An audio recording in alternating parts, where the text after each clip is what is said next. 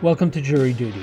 I'm your host, Kary Antholis. This season of Jury Duty explores the trial of Kyle Rittenhouse, who was charged with the reckless homicide of Joseph Rosenbaum, the intentional homicide of Anthony Huber, and the attempted intentional homicide of Gage Grosskreutz. As Rittenhouse was the undisputed shooter of all three men, his legal team argued that the shootings were in self defense. In our last episode, we concluded our look at prosecutor Thomas Binger's direct examination of Rittenhouse associate Ryan Balch. In this episode, we continue our exploration of Balch's testimony with defense attorney Mark Richards' cross examination. We also review the impact of Balch's testimony on each side's case. That's all coming up right after the break.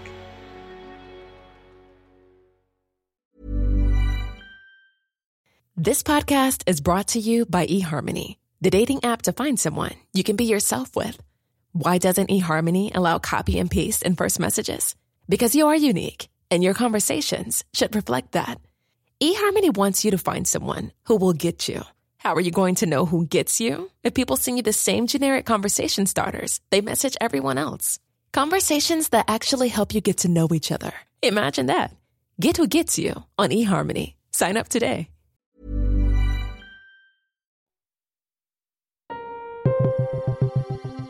We pick up the testimony of Ryan Balch with defense attorney Mark Richards rising to question the witness.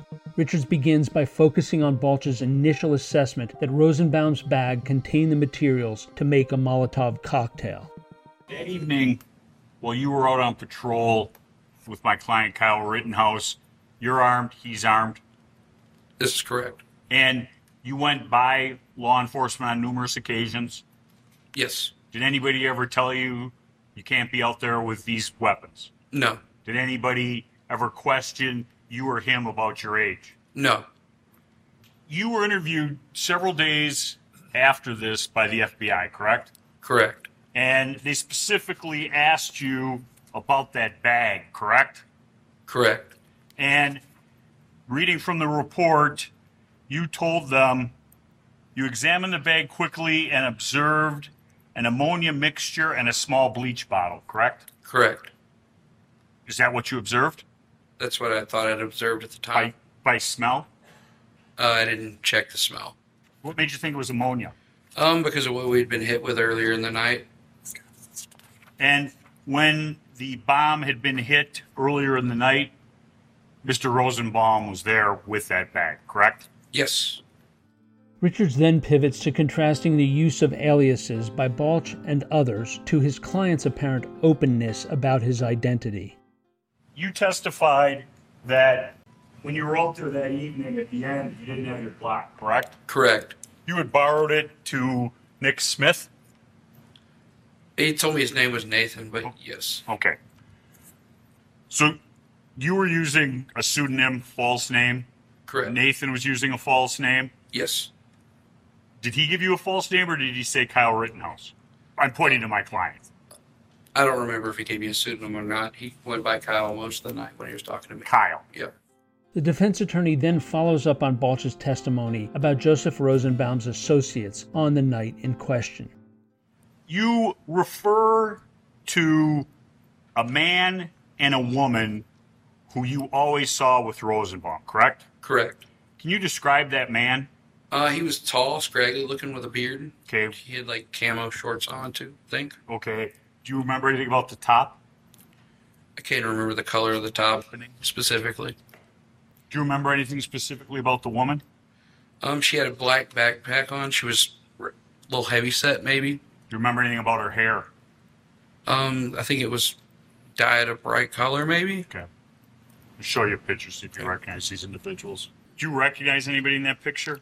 Um, the female with the red hair, the one that was accompanying Rosenbaum, and the other male. Okay. The other male is not in the picture completely, correct? Correct. But that is the individual Yes. who was with Mr. Rosenbaum. Do you notice anything in his hand? He's got the handgun in his hand. And you might not be able to tell, but with this bar right here, does that tell you where that was? That's at the Ultimate gas station. Richards next follows up on Balch's testimony regarding threatening statements made and aggressive behavior demonstrated by Joseph Rosenbaum. You and my client were present when Mr. Rosenbaum threatened you and Kyle, correct? Correct. And he specifically said if he got either of you alone, he would expletive kill you. That's correct. Any doubt about that? No doubt about that. Told the FBI that? Yes.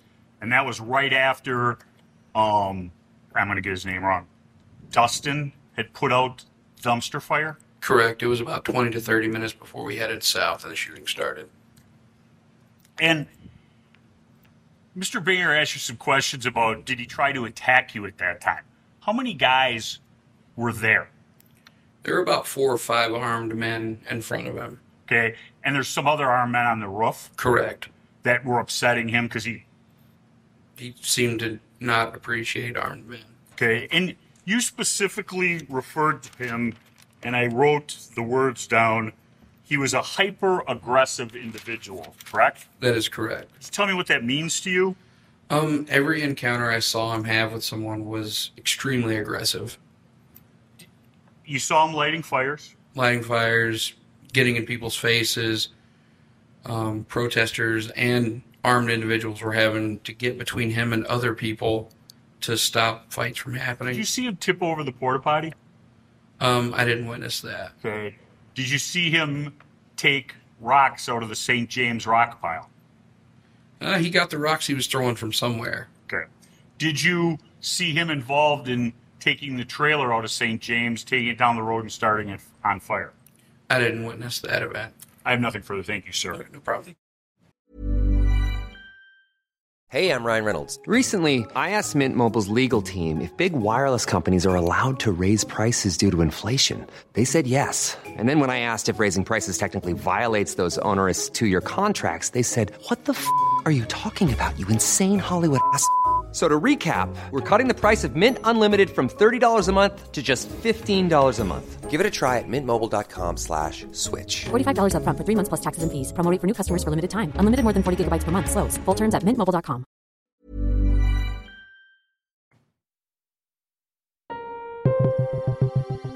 Prosecutor Thomas Binger's redirect seems to try to impeach Balch as a witness based on two parts of his FBI statement his mistaken impression regarding the contents of Joseph Rosenbaum's bag, and his failure to mention individuals fitting the description of the Ziminskis in that statement. You testified you gave a statement to the FBI. Correct. That was uh, dated August 28th of 2020. Would this sound right Correct. to you? Yes. That sounds correct. Three days after this incident. That is correct. When you spoke to the FBI, what was your intent? Um, well, I really didn't have any intentions of speaking to the FBI. They just showed up at the house. Um, I gave them what information I could remember and what I could make sense of. They were very clear with me to only give them the information that I was 100% sure about. Did you withhold any information from them? No. Did you uh, tell them the truth? Yes. Were events in your mind clearer three days after the incident than they might be now? Um, even then, it was the whole situation was kind of a big jumble of, and I was trying to put timelines together. So I had told them explicitly that my timelines are going to be a little off. I understand that, but do you think your memory of what happened on the night of August 25th was better three days later than it is 14 months later? It would be yes, When you spoke to the FBI, did they identify themselves as the FBI? yes, Did you know you were speaking to law enforcement officials? yes, Did you understand that if you didn't tell them the truth, that that could get you in trouble? yes, And you wanted to be completely honest with them. yes, Did you understand that they were asking you questions about a homicide? yes, Did you understand that it would be helpful to give them as much information as possible about what happened here? yes, Was that what you wanted to do? yes, Did you want to cooperate with them? yes, Did you want to tell them everything that you knew about what happened? yes, In your statement, you say, and I'm going to quote, Balch stated that this eventual victim, who's Joseph Rosenbaum, was carrying a hospital style bag with chemicals to make Molotov cocktails. You then say later on that you, this is on page four, Balch examined the bag quickly and observed an ammonium mixture and a small bleach bottle. First of all, is that, am I reading your statement to the FBI correctly? You are. None of that is true, is it? It doesn't appear to be, no. Nowhere in this statement to the FBI did you mention any tall guy with a scraggly bur- uh, beard or a shorter woman with colored hair, correct? Correct. On recross, Richards asks just a couple of questions to rehabilitate the state's witness. Are you lying under oath today? No, they just never asked those questions. Correct me if I'm wrong, but when the FBI talks to you, they don't write out a statement for you, let you review it for accuracy and completeness, do they? No. They just ask you questions. They show up to your house unannounced. You answer the questions. They leave and they write down what they think is important. That is correct. I have nothing further. In these last few moments of this episode, and in advance of our weekly recap, I would like to offer a brief assessment of the impact of Ryan Balch's testimony on this trial. First, Balch came off, in my view, as a thoughtful and reasonable witness. It was only towards the very end of Binger's direct examination that the prosecutor began to elicit responses from Balch that might show that the witness had been less than candid in the aftermath of the shootings, and Binger's purpose in eliciting those facts was never entirely clear. In fact, Binger spent a good deal of time building the witness up as an experienced, responsible contrast to Kyle Rittenhouse's hot headed, youthful demeanor on that evening, particularly when Balch stated that he was not planning to use his rifle to protect the CarSource property, and when he said that he was looking after Rittenhouse and warned the defendant not to provoke argument. While Binger succeeded in establishing that Balch felt Rittenhouse was young and impressionable, there was only a bit of testimony that supported the assertion that the defendant was acting recklessly, and it might have served Binger better if he spent more time on that area of the questioning. Binger also appeared to meander through his questioning about the events of that night and spent a lot of time simply establishing that Balch was disoriented regarding what direction he was walking during the moments during and immediately after the shootings.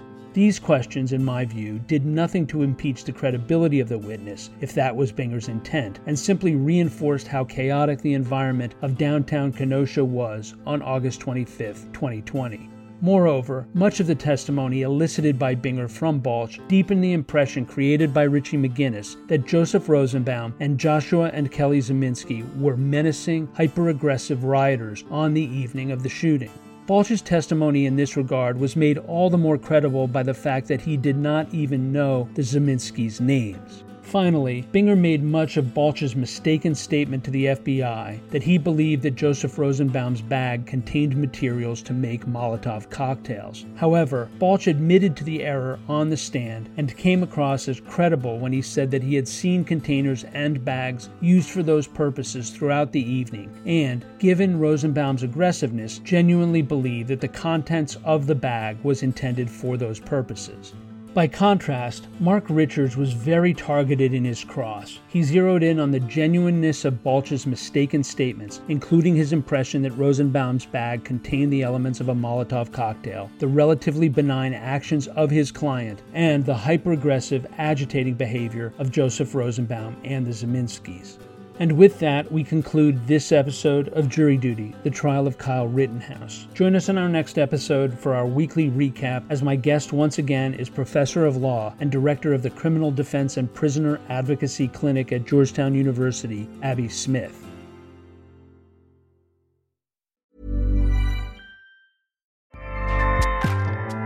ACAST powers the world's best podcasts. Here's a show that we recommend.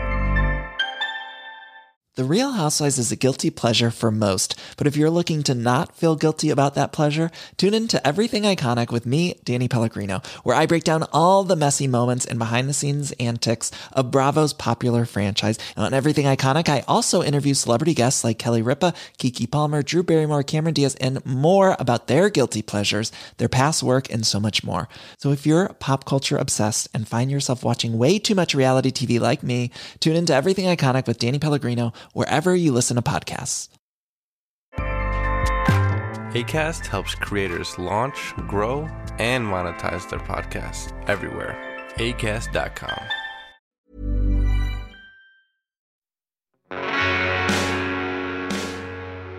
You can find more information about this trial at our Jury Duty Crime Story Patreon page or at crimestory.com. Jury Duty is created, hosted, and produced by yours truly, Kary Antholis. It was co produced by Chris Tarracone and Aaron Karenik, and it was edited by Chris Tarracone. Our consulting producer is Brittany Bookbinder. Music for this episode was provided by Strike Audio, and Trial Audio is courtesy of Law and Crime Networks. Thank you for joining us, and we hope you will come back for the next episode of Jury Duty The Trial of Kyle Rittenhouse.